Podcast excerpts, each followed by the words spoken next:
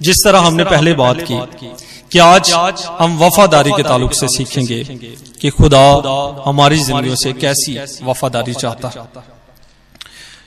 रूत की किताब में ये जो वाक्य है ये बड़ा मशहूर है और इसको बारहा हमने सुना भी है। आज चूँकि हम वफादारी के ताल्लुक से सीख रहे हैं इसलिए इसको हम एक और एंगल के साथ सीखेंगे। ये वाक्य जो है ये इस तरह शुरू होता है केली मल्क और नोमी और उनके दो बेटे बैतलहम में रहते और वहाँ पर काल आ गया। और इन्होंने फैसला किया कि हम इस मुल्क को इस जगह को छोड़कर हम मुआब के इलाके में चले जाए। मुआब के मुल्क में चले जाएँगे। और ये फैसला जो घर का सरबरा है उसने किया। जब आप, जब आप इस वाक्य को गौर से पढ़ते हैं और ये वाक्य जो है कजाद की किताब के बाद और कजाद की किताब जो है ये काजियों की किताब। और उसका इख्ताम इस तरह से होता है कि उस वक्त में हर शख्स ने अपनी मर्ज़ी से अपनी ज़िंदगी बसर करना शुरू कर जिसको जो अच्छा लगता था वो वैसे चलता था। और ये वो नाफरमानी है जो खुदा को पसंद नहीं आई। और खुदा ने इस नाफरमानी की सजा ये दी कि लिखा है कि उस जगह पर उस मुल्क में उस शहर में काल आ गया जब काल आ गया बजाय कि वो तोबा करें खुदा की तरफ़ रजू करें लोगों ने अपना अपना इंतज़ाम करना शुरू कर दिया। और एली मल के खानदान ने क्या इंतज़ाम किया? उन्होंने कहा हम इस जगह को छोड़कर मुआब की सरजमीन में चले जाएँगे। बैतल हम जिसका मतलब ही रोटी का घर है उन्होंने फैसला किया कि अब यहाँ पर रोटी नहीं मिलेगी। हम इस जगह को छोड़कर मुआब की सरजमीन में चले जाएँगे जिसका मतलब है तारीकी की सरजमीन। और जब आप इसको जुग्राफी तौर पर देखते हैं तो ये उस बियाबान की तरफ़ आता है मुआब का इलाका जहाँ से खुदा बनी इसराइल को लेकर वादे के मुल्क में आया था। यानी ये वापस गुलामी की तरफ़ सफ़र है। खुदा नहीं चाहता कि ये वापस ये गुलामी की तरफ़ जाएँ। खुदा ने तो गुलामी से निकालकर वादे की सरजमीन में दाखिल किया। लेकिन उन्होंने ये फैसला किया कि शायद खुदा के वादे यहीं तक थे। खुदा ने इसी वक्त तक हमें संभालना था, अब शायद खुदा हमें संभालेगा नहीं। तो हम खुद ही अपने लिए कोई इंतज़ाम करें। और उन्होंने उस रोटी के घर को छोड़कर, उस जगह को छोड़कर, मुआब की तरफ़, यानी वापस से गुलामी की तरफ़ तरफ़ जो है वो अपना सफ़र शुरू किया। और जैसे ये वादे के मुल्क में दाखिल हुए थे दरिया यर्दन को इन्होंने अबूर किया और फिर ये वादे की सरजमीन में आए थे। और अब ये वापस से दरिया यर्दन को क्रॉस करेंगे और मुआब के इलाके में चले जाएँगे। और ये फैसला किसने किया है? घर के सरबराह ने किया। उसके पास ये अथॉरिटी है डिसीज़न मेकिंग पावर है उसके पास। वो फैसला कर सकता है। इलिम अल का मतलब है खुदा मेरा बादशाह।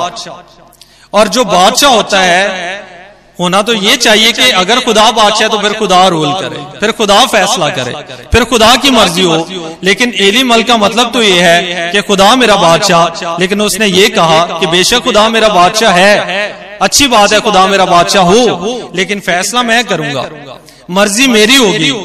कि मैंने अपने खानदान को कहाँ पर लेकर जाना है और कहाँ पर नहीं लेकर जाना। ये फैसला उसने खुद किया और इसमें खुदा के साथ कंसर्न नहीं किया। खुदा की मर्ज़ी को नहीं जाना सिर्फ़ ब्राय नाम। खुदा मेरा बादशाह है लेकिन खुदा की मर्ज़ी मेरी ज़िंदगी में नहीं है। और हम भी अपनी ज़िंदगी में बेशतर औकात अपनी मर्ज़ी से चलते हैं। हम ये तो तस्लीम करते हैं। खुदा मेरी ज़िंदगी का बादशाह है। वो मेरा खालिक और मालिक है। वो मेरा बादशाह है। लेकिन जब बात फैसले की आती है जब बात मर्ज़ी की आती है फिर हम ये समझते हैं कि हम खुद अपनी ज़िंदगी के बादशाह हैं। हमारी अपनी मर्ज़ी होगी। और उसने भी यही काम किया। खुदा से पूछे बगैर उन्होंने वापस एक गुलामी की तरफ़ बियाबान की तरफ़ मुआब के इलाके की तरफ़ सफ़र शुरू कर दिया जब वो वहाँ पर गए तो कलाम हमें बताता है कि उसके दोनों बेटों की वहाँ पर वफात होगी। पहला काम नाफरमानी की सजा काल है। दूसरा काम खुदा की मर्ज़ी जाने बगैर फैसला किया। और तीसरा काम उसके दोनों बेटों ने जो किया वो ये किया कि गैर अकवाम में शादियाँ कर ली। और फिर उसके बाद लिखा है कि दोनों बेटे मर गए। और उसके बाद काफ़ी अरसा गुजरने के बाद नोमी ने वापस से दोबारा से ये सुना कि खुदा ने अपने लोगों को बरकत दी है। बैतल हम में खुदा की बरकत और वहाँ पर वापस से खुशहाली आ गई है। वापस से वहाँ पर सारे हालात ठीक हो गए हैं तो उसने ये फैसला किया कि वो वापस बैतल हम की तरफ़ जाएगी। जब उसने ये फैसला किया अब फैसला उसने करना है। और उसने ये फैसला किया कि वो वापस बैतलहम की तरफ़ जाएगी। उसकी दोनों बहुएँ जो उसके साथ हैं वो उसको सी ऑफ़ करने के लिए दरियाई अर्दन तक आई। अब वो ये सोच रही है कि वो मुझे सी ऑफ़ करने के लिए आए हैं। अभी तीनों में से किसी को नहीं पता कि आगे सिचुएशन क्या होगी। आगे क्या होगा? कौन साथ रहेगा? कौन वापस चला जाएगा? हो सकता है ये बात नोमी को भी नहीं पता। और वो वहाँ से दरियाई यर्दन के किनारे जब आ गए हैं और इसके बाद वो उसके साथ आगे सफ़र नहीं कर सकते इसलिए वहाँ पर रुके हैं। और यहाँ से हमारा हवाला शुरू होता है। यहाँ पर तीन खातन की आपस में बातचीत।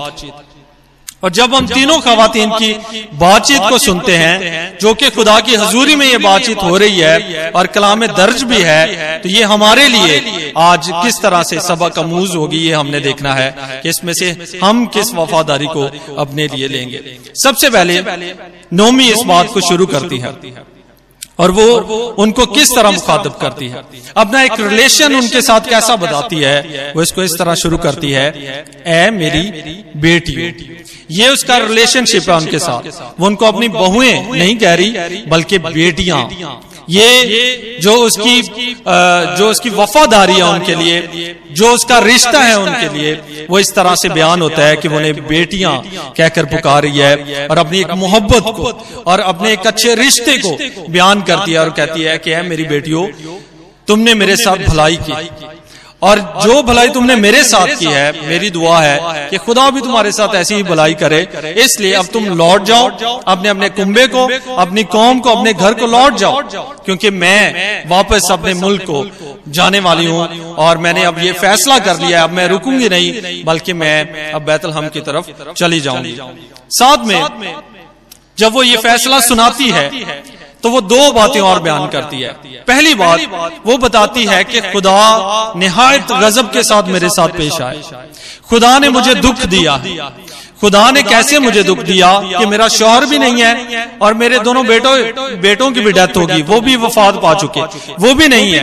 खुदा निहायत गजब के साथ मेरे साथ पेश आया है और उसके बाद सवाल ये है कि अगर खुदा उसके साथ, गजब के साथ पेश है तो फिर वो खुदा के घर और बैतलहम की तरफ़ और यरूशलेम की तरफ़ बनी इसराइल इसराइल के मुल्क में जाना क्यों चाहती है? खुदा के लोगों के पास, खुदा के पास वापस क्यों जाना चाहती है? अगर खुदा उसके साथ, गजब के साथ पेश आया तो फिर तो उसे वहीं रहना चाहिए। खुदा से दूर जाना चाहिए। वो वापस खुदा की तरफ़ क्यों जाना चाहती है? ये पहला सवाल है। और इसका जवाब वो खुद ही देती है। वो ये देती है कि मैंने सुना है कि खुदा ने वहाँ पर क्या किया है? खुदा ने वापस से अपने लोगों को रोटी दी है, उन्हें बरकत दी है। बताना वो ये चाह रही है कि अगर मैंने गलत काम, गलत फैसला किया, हमने नाफरमानी की, खुदा ने हमें सजा दी, काल आ गया हमारे मुल्क में। लेकिन आज मैं ये बताना चाहती हूँ कि जब हम फरमंबरदारी करेंगे, जब हम खुदा की तरफ़ जाएँगे, जब हम उसकी तरफ़ रजू करेंगे तो जो अपना हाथ कई दफ़ा पनिशमेंट के लिए बढ़ाता है, गजब के लिए बढ़ाता है, वही अपना हाथ बरकत के लिए भी बढ़ाता जाता है। और यही काम खुदा ने मेरे लोगों के साथ किया कि जब उन्होंने नाफरमानी की खुदा ने गजब उंडेला है। लेकिन जब वो वापस से खुदा की तरफ़ रजू किया उन्होंने तो खुदा ने उन्हें बरकत दी। और वो यही बताना चाहती है कि बेशक मेरे साथ भी खुदा गजब से पेश आए। लेकिन जब मैं खुदा की तरफ़ वापस जाऊँगी तो मेरा ईमान है कि खुदा मुझे बरकत देगा। ये बात सुनाने के बाद वो उन्हें कहती है कि तुम वापस लौट जाओ। अब जो भड़ी है उर्फा वो इसके साथ लिपटती और वो अपनी सास को चूमती है और वो कहती है कि नहीं हम तेरे साथ जाएँगे। फिर वो उन्हें समझाती है कि नहीं तुम मेरे साथ ना जाओ। तुम मेरे साथ इसलिए ना जाओ क्योंकि मेरे पास उम्मीद नहीं है। पता नहीं मेरा वहाँ पर घर है नहीं है कैसी सूरत हाल होगी? कितना वक्त लगेगा स्टेबल होने में? क्या होगा क्या नहीं होगा? मुझे नहीं पता। ना मेरी औलाद है। ना कोई इस तरह से इंतज़ाम है कि तुम मेरे साथ रहो इसलिए ज़्यादा अच्छा है कि तुम्हारी तो अभी ज़िंदगी है तुम अपने घर को वापस लौट जाओ और जाकर शादी करो अपने लोगों में रहो और अपनी ज़िंदगी को गुजारो। लिहाजा उर्फा की वफादारी। फरमंबरदारी उसमें भी है। वफादारी उसमें भी है। मोहब्बत उसमें भी है और उसने जब सूरत हाल को देखा उसने कहा बात तो इसकी ठीक है। और उसने अपनी मर्ज़ी से ये फैसला नहीं किया बल्कि किसके कहने पर वो लौटी है नोमी के कहने पर लौटी है। इसका मतलब वफादार वो भी है। फेथफुल वो भी है। मोहब्बत उसमें भी है लेकिन उसने जब सूरत हाल देखी उसने कहा कि ये बात तो ठीक कह रही है मुझे वापस लौट जाना चाहिए। और ये कह के वो से मिली और वापस लिखा है वो अपने लोगों में लोड की है। और वो ये सोच रही है कि अभी रूद भी आ जाएगी। रूद ने भी जो फैसला मैंने किया है वही इसने करना है तो कोई बात नहीं हम बाद में मिलेंगे और हमें ऐसा पता चलता है जैसे उसने उसका इंतज़ार नहीं किया। बल्कि जैसे ही वो उसे मिली, वो वहाँ से फ़ौरन चली गई है। उसके बाद रूत मिलती जब रूत मिलती है तो जैसे उर्फा है, वफादारी भी है, मोहब्बत भी है अच्छा रिश्ता है, फरमंबरदारी सारा कुछ है। रूत में भी लिखा है, वो उससे लिपटी रही और उसने अपनी सास को चूमा और उसने कहा कि मैं वापस नहीं जाऊँगी और उसके बाद जो उसने बातें कही हैं, वो इस कदर पावरफुल स्टेटमेंट है कि आज भी, निकाह पर भी ये स्टेटमेंट कही जाती है। और उसने कहा कि मैं वापस नहीं जाऊँगी, बल्कि तेरे लोग मेरे लोग होंगे। तेरा खुदा मेरा खुदा होगा। और तीसरी बात, जहाँ पर तू मरेगी, वहाँ पर ही मैं मरूँगी। और ये ऐसी स्टेटमेंट है कि जिसको आज निकाह में भी एक फेथफुल रिलेशनशिप के लिए इस्तेमाल किया जाता है। और ये पावरफुल स्टेटमेंट है जो रूत ने दी है। रूत में भी वफादारी है। रूद में भी मोहब्बत है और फरमंबरदारी है। लेकिन एक ऐसी बात है जो रूद में एक्स्ट्रा है और जो हमने सीखनी है जो आज का हमारा पैगाम है फरमंबरदारी के ताल्लुक से वो कौन सी बात है? उसमें कुर्बानी। खुदा हमारी ऐसी फरमबरदारी को कबूल करता है जिसमें कुर्बानी है। और जब भी बाइबल में लफ्ज कुर्बानी आता है, हमारा ध्यान फ़ौरन मसीह की सलीब की तरफ़ जाता है। उसने कुछ छोड़ा है, कुछ अपने से अलग किया है हम्म?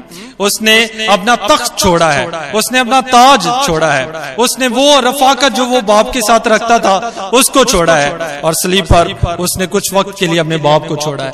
कुर्बानी में आपको कुछ छोड़ना पड़ता है और फिर फेथफुलनेस वफादारी जो खुदा हमारी ज़िंदगी से चाहता है, उसमें कौन सी बात होनी चाहिए? कुर्बानी होनी चाहिए। उसने क्या छोड़ा? पहले नंबर पर उसने अपनी कौम को छोड़ा। दूसरे नंबर पर उसने अपनी कौम को छोड़ा और अपने मबूदों को अपने खुदाओं को छोड़ा। और तीसरे नंबर पर उसने अपनी शनाख्त को। अब से वो मुआबी औरत नहीं कहलाएगी बल्कि अब से वो इसराइली औरत कहलाएगी। अपनी शनाख्त को छोड़ा है। ये वो कुर्बानी है जो रूत ने दी है। और उसने कहा कि मैं वापस नहीं जाऊँगी बल्कि तेरे लोग मेरे लोग होंगे ये पहली कुर्बानी है। तेरा खुदा मेरा खुदा होगा ये दूसरी कुर्बानी है। और जहाँ तू मरेगी इसका मतलब इसराइली इसराइल में अब से मुआब मेरा इलाका नहीं है। मुआब मेरी कंट्री मेरा मुल्क नहीं है बल्कि इसराइल है। अपनी शनाख्त अब मैं मुआबी नहीं बल्कि मैं इसराइली हूँ। और यीशु ने भी कहा जब तक कोई अपनी खुद ही का इनका अपनी शनाख्त को ना खो दे आइडेंटिटी जिसके बारे में पॉलूस कहता है, अब मैं ज़िंदा ना रहा, बल्कि मसीह मुझमें ज़िंदा है। शनाख्त को छोड़ना। और ये वो कुर्बानी है, और ये उसकी फेथफुलनेस है। ये उसकी वफादारी है। उर्फा में सारी बातें हैं लेकिन उसमें ये कुर्बानी नहीं थी। रूथ में वो कुर्बानी है जिसने उसके रिलेशनशिप को और ज़्यादा मज़बूत बना दिया। उसे नहीं पता कि आगे हालात कैसे होंगे।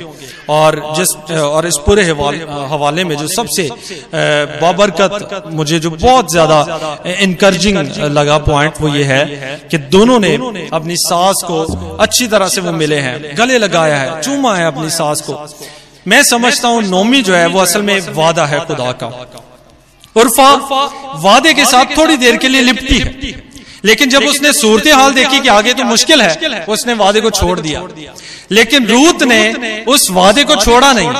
बल्कि वो अपनी सास के साथ लिपटी रही। और उसने कहा हालात जैसे भी होंगे मैं इस वादे को नहीं छोड़ूँगी। ये खुदा का वादा है। मैंने इसको नहीं छोड़ना।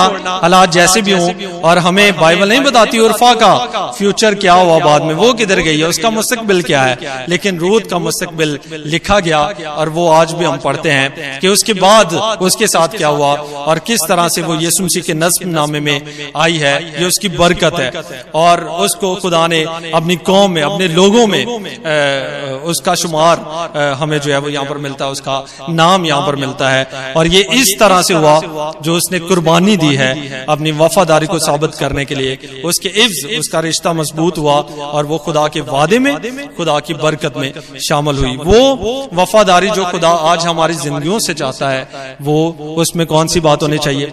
रिश्ता अच्छा है। हम खुदा से मोहब्बत भी करते हैं फरमंबरदार भी है सारी बातें अच्छी हैं। लेकिन हम खुदा के लिए छोड़ते क्या हमने खुदा के लिए कुर्बान क्या किया है? ये आज हमारे लिए सवाल है। आगे रूद को कैसे बरकत मिली? जब आप इसको तफसील से पढ़ेंगे या फिर कभी खुदा ने मौका दिया हम इसको सीखेंगे। लेकिन आज यहाँ पर हम रुकेंगे। वफादारी जो खुदा हमसे चाहता है उसमें कुर्बानी का जज्बा शामिल होना चाहिए। जो यसु से ने कहा कि जब तक कोई अपनी खुदी का इनकार ना करे अपनी सलीब ना उठाए वो मेरा शागिर नहीं हो सकता वो वफादारी जो खुदा हमसे चाहता है उसमें कुर्बानी का जज्बा शामिल होना चाहिए। हम अपनी आँखों को बंद करें और आज थोड़ी देर के लिए गौर करें। हम खुदा से कैसी फरमबरदारी और कैसी वफादारी के साथ चलते हैं। हमारा रिश्ता खुदा के साथ कैसा? क्या उसमें कुर्बानी का जज्बा शामिल है या नहीं? क्या हमारी वफादारी फरमबरदारी उर्फा की तरह है, जो वक्त को, हालात को देकर वादे को छोड़ के चली गई या रूत की तरह है? जिसने वक्त और हालात को देखते हुए भी खुदा के वादे से दस बरदार नहीं। उसने उस वादे को नहीं छोड़ा और वो खुदा के वादे में और खुदा की बरकत में चले। हमने अपनी ज़िंदगी पर गौर करना है।